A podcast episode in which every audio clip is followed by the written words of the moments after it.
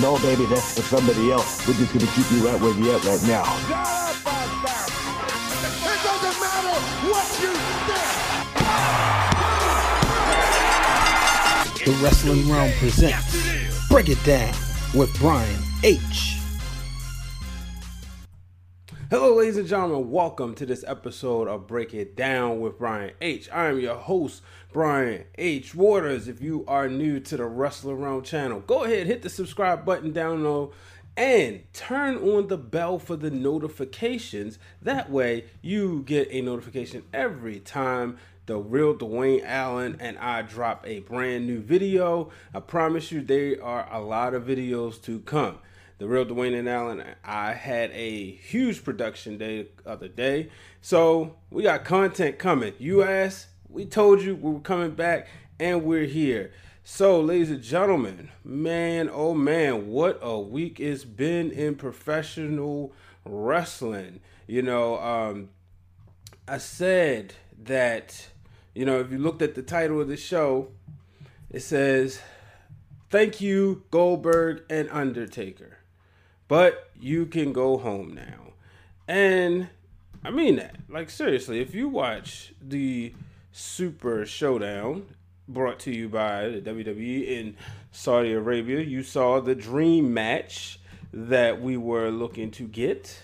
The dream match being Goldberg and Undertaker, a match some 20 plus years in the making. But it wasn't that much of a dream, folks. Um, and I started to do a post show. I just was tired. Um, the thing is, the match just flopped. And Goldberg said that he knocked himself out during the match. He, um, when he knocked himself out, obviously, you know, a concussion, anything happened. We saw this happen from what we believe, and I believe it was reported that Undertaker received, had a concussion in his match with Brock Lesnar at WrestleMania 30. So then Lesnar was calling a match, and then Undertaker was going off instincts.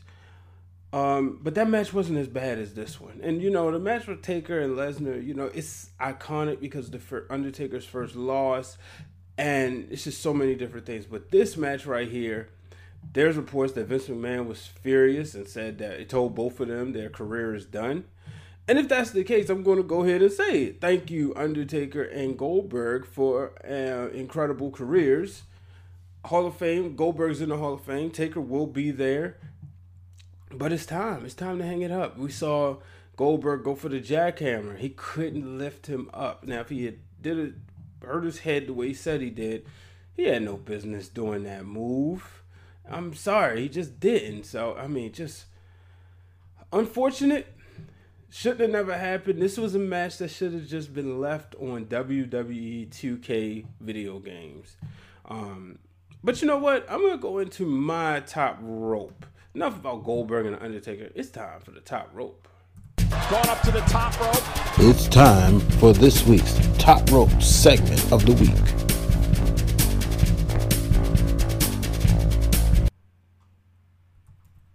So, the top rope this week, folks, to me, Kenny, oh, excuse me, I'm going to say Kenny. I'm so used to say Kenny Omega with this guy. Okada versus Jericho at this past week, New Japan Pro Wrestling's Dominion. Um, I know some people out there didn't really care for the match. I liked it though. I really enjoyed it. It was a different match that I got from Okada. I'm used to seeing um, a longer, fast paced, or even you know a lot of high spots. Well, I shouldn't say high spots as in like a bunch of super kicks or high flying moves. But I'm used to seeing um, you know those matches that go long and then you know hard hitting, back and forth action. Um, you know, a little fast paced when necessary. But this was different. I will say this: this is probably the most of a Chris Jericho match I've enjoyed in a long time. One of my favorite dance partners for Chris Jericho is the late Chris Benoit. I enjoyed their matches. Now, this was certainly a different style of match. We know Jericho being older, but I enjoyed the match. But here's the thing: I, you know, I was doing some reading and I listened to, uh, well, I read some ex some clips from transcripts from Okada's post match interview, and he said, you know, he didn't like it. He didn't like the Jericho match. Doesn't like his style. and said that he's not finished with him. Jericho, of course, lost the match, but then he would go and show bad sportsmanship when he attacked Okada and Tanahashi after the match. Chris Jericho feels like he's the best in the world. He feels like everybody um, should just bow down to him for what he's done in the world of professional wrestling. But he just came up short in the match for the um, for the um, IWGP Heavyweight Championship. It's the one title he hasn't had in his career. So, um, but you know, incredible match, great storytelling. I know like some Okada fans and some hardcore New Japan pro wrestler fans didn't like it, and maybe you know I am a Jericho fan. You know I've been kind of bored with him as late, uh, but this was a match that I enjoyed. Maybe because I didn't have high expectations coming into this match. Um, but let's um, sticking with New Japan. We got some um, people, some first timers who will be entering the G1 climax, and that will be we have Kenta. He is returned to Japan. Kenta was Hideo Itami. Uh, he's a very disappointing as far as what could have been, what should have been. It was a big deal when the WWE signed him. How big was it? They brought in Hulk Hogan to make the announcement, going down to NXT to do the official contract signing. Unfortunately for him, he had a lot of injuries. So that's what really sucked. Um, because they, they had big plans for him for what it seems. Shinsuke Nakamura came in, kind of took that route. Kenta, well, uh, Itami was on 205 Live, but he just never recovered to what could have been. I was hoping to see maybe he would go down to a five Live, kind of get his mojo back, and then get it back to NXT and mainly the main and perhaps the main roster. Unfortunately, it did not happen for him. But I'm excited to see what he's going to do in New Japan. Um, there's a lot of wrestling in the WWE. There's a lot of wrestlers, I should say, on the roster. There's not room for everybody. So a guy like him, and you know, being there and going back to New Japan, I want to see what he can bring. And you know, especially now with so many eyes on the New Japan product, it's easier to get access to. I think it's good. I think it's good for his career. I think it's good for the fans that he uh, gained when he came to the United States and had in NXT that you know perhaps they'll turn their eyes to the New Japan product.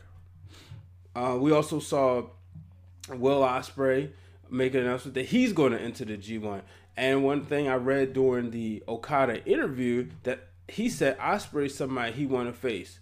Um, he was looking for fresh matchups, and he said this is the one he want to face. I would love to see that match.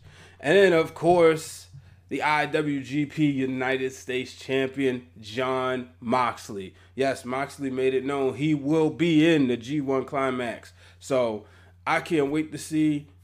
Perhaps he wins it. I mean, he's hot right now. People say the hottest wrestler in the business. You know, that's always debatable, but nonetheless, it's interesting and it's going to be interesting to see what happens with him. Now, let's shift back on up north to New York, uh, shift to the WWE.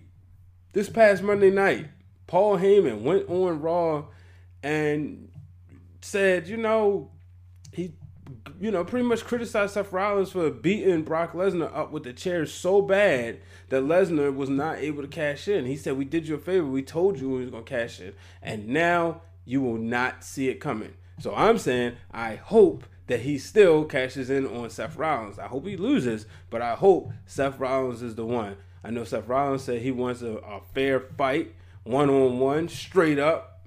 Only time will tell. I mean, Rollins can, you know, instead of defending the title against Baron Corbin, why not set up a match? Seth Rollins versus Lesnar. Lesnar can still hold on to his briefcase, but, you know, let's get that match. After all, he is due a rematch, right?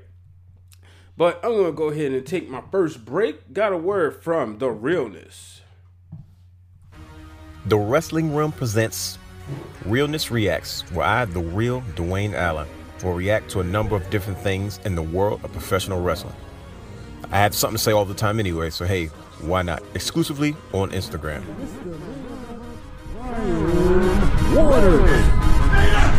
Houston, we have a problem. Yes!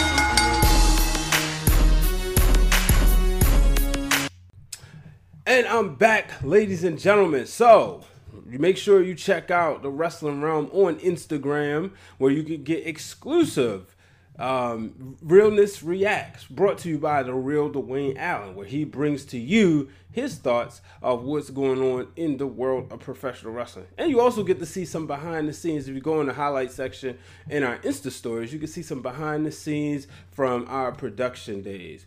So, Here's our tapped out segment of the week.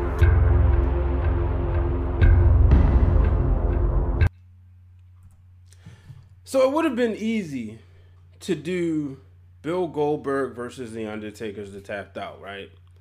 But then on SmackDown Live, they decided to bring in a couple of jobbers, a couple of local guys, independent wrestling talent. And Daniel Bryan and Eric Rowan, known as the Planet's Tag Team Champions, we're going to challenge them to a match a winner take all match, and they was going to face them for their YOLO championships, YOLO County Tag Team Championships. And if you're looking at your screen right now, you'll see that these guys, AJ Kirsch and Dave Dutra, I'm going to go ahead and say their names, had paper championships. And I'm sitting there like, oh my gosh. Now, when you look at this, you see it says WWE Games tweeted SD SmackDown Live meets WWE 2K19 career mode. That's exactly what it is. You know, in career mode, they have a part where you can create your own championship. And I'm like, what in the blue hell is this? So, yeah, just easily say, not a fan. Not a fan at all. So, that's this week's tapped out.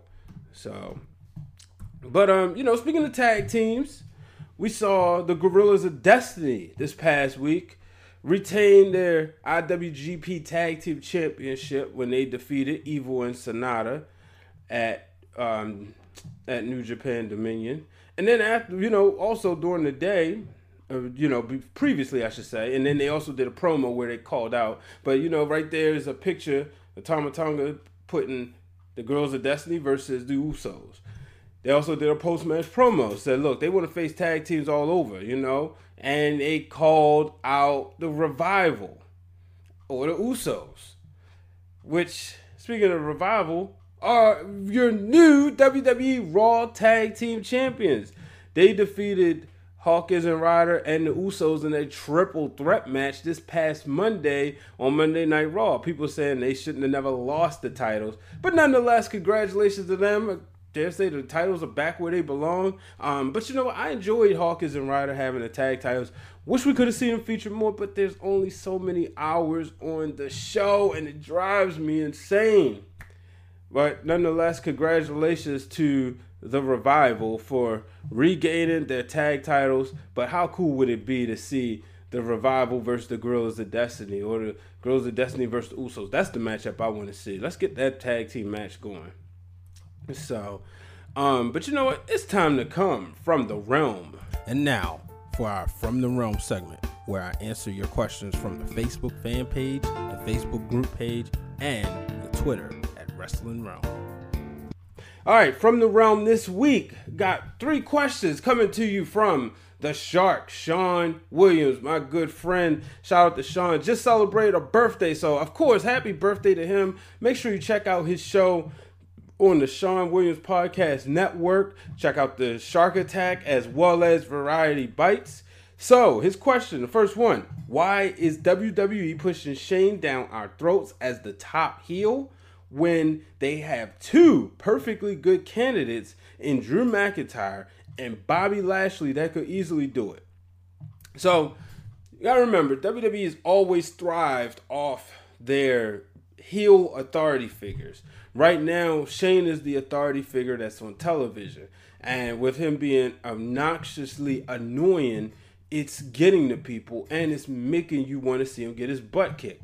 Um, I think this is one of those things that we've been watching wrestling too long and we've kind of like, this is like, all right, here we go again. But if you take a child who may not have seen Vince McMahon, who at um, in this role so much other than looking at the WWE network. This is something that's fresher to them, fresher to that um, PG audience. Um, I do think with Drew McIntyre, his time is coming. Um, Sharks, uh, one of his other questions is why is WWE afraid to pull the trigger on Drew McIntyre? No, I don't think so. I think they're saving Drew for something bigger. I think his time will become it will come around SummerSlam. I think Drew McIntyre's time will come around then or maybe around a time where the ratings they're looking for bigger ratings. I don't see Drew McIntyre um, being wasted because everything he does, he still looks like a big deal. You can have a giant, in the sense, not giant, but he's a bigger guy, and you can have them take losses and they look weak. When Drew McIntyre takes a loss, it just looks as if whoever defeats him barely did it when he goes out there, you can see the intensity on his face. He looks way better than he did. You wouldn't believe if you wasn't watching wrestling then, you wouldn't believe that this man was a part of 3MB. You wouldn't have believed he was a uh, chosen one that ultimately failed. He looks like a different cat. He looks meaner and stronger than ever before. So I think his time is coming. As far as Bobby Lashley is concerned, as good as he is, we always know that his mic skills held him back. And the moment he had a good manager, for whatever reason, I don't know what it is, but that's what I think that's hindering him. The fact that he doesn't have Lio Rush around any longer, that's what's holding him back. I would love to see him as a top heel, but we gotta admit, his stuff with Lio Rush, him being able to go out there, that was some of the best work we've seen. So that's all you know i think both of them will do it eventually become good heels perhaps top heels but right now i just think it's just trying to really get you annoyed with shane mcmahon and i think that's going to eventually build a bigger drew mcintyre because he will be rewarded so his last question how long do you see the brand extension going for so here's the thing with this right it sucks because it's while it's good for business. I'm gonna say it sucks. It's good for business. WWE signed a deal with Fox Sports, so now we'll have wrestlers on Fox and have wrestlers on USA.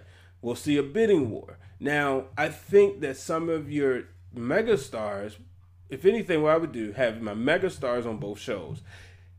Your Roman Reigns, your AJ Styles, your Kofi Kingston's, excuse me, your Daniel Bryan's those are the ones I would have on both shows.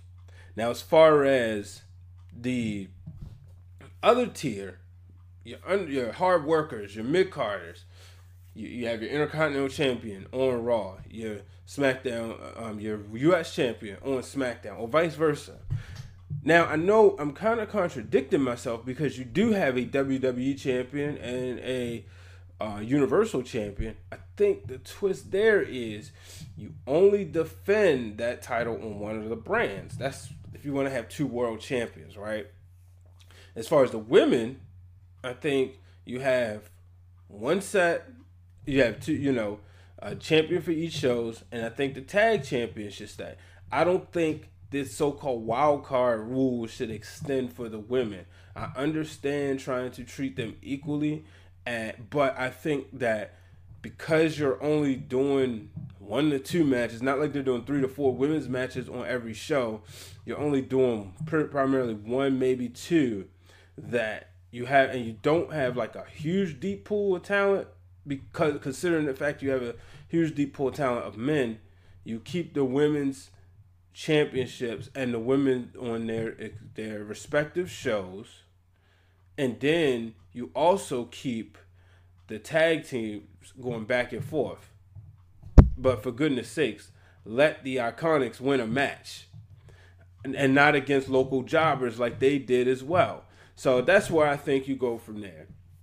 So um, always appreciate the questions coming from the shark each and every week, ladies and gentlemen. But that's going to wrap it up for this week's episode of Break It Down with Brian H. As always, I appreciate everybody who tuned in.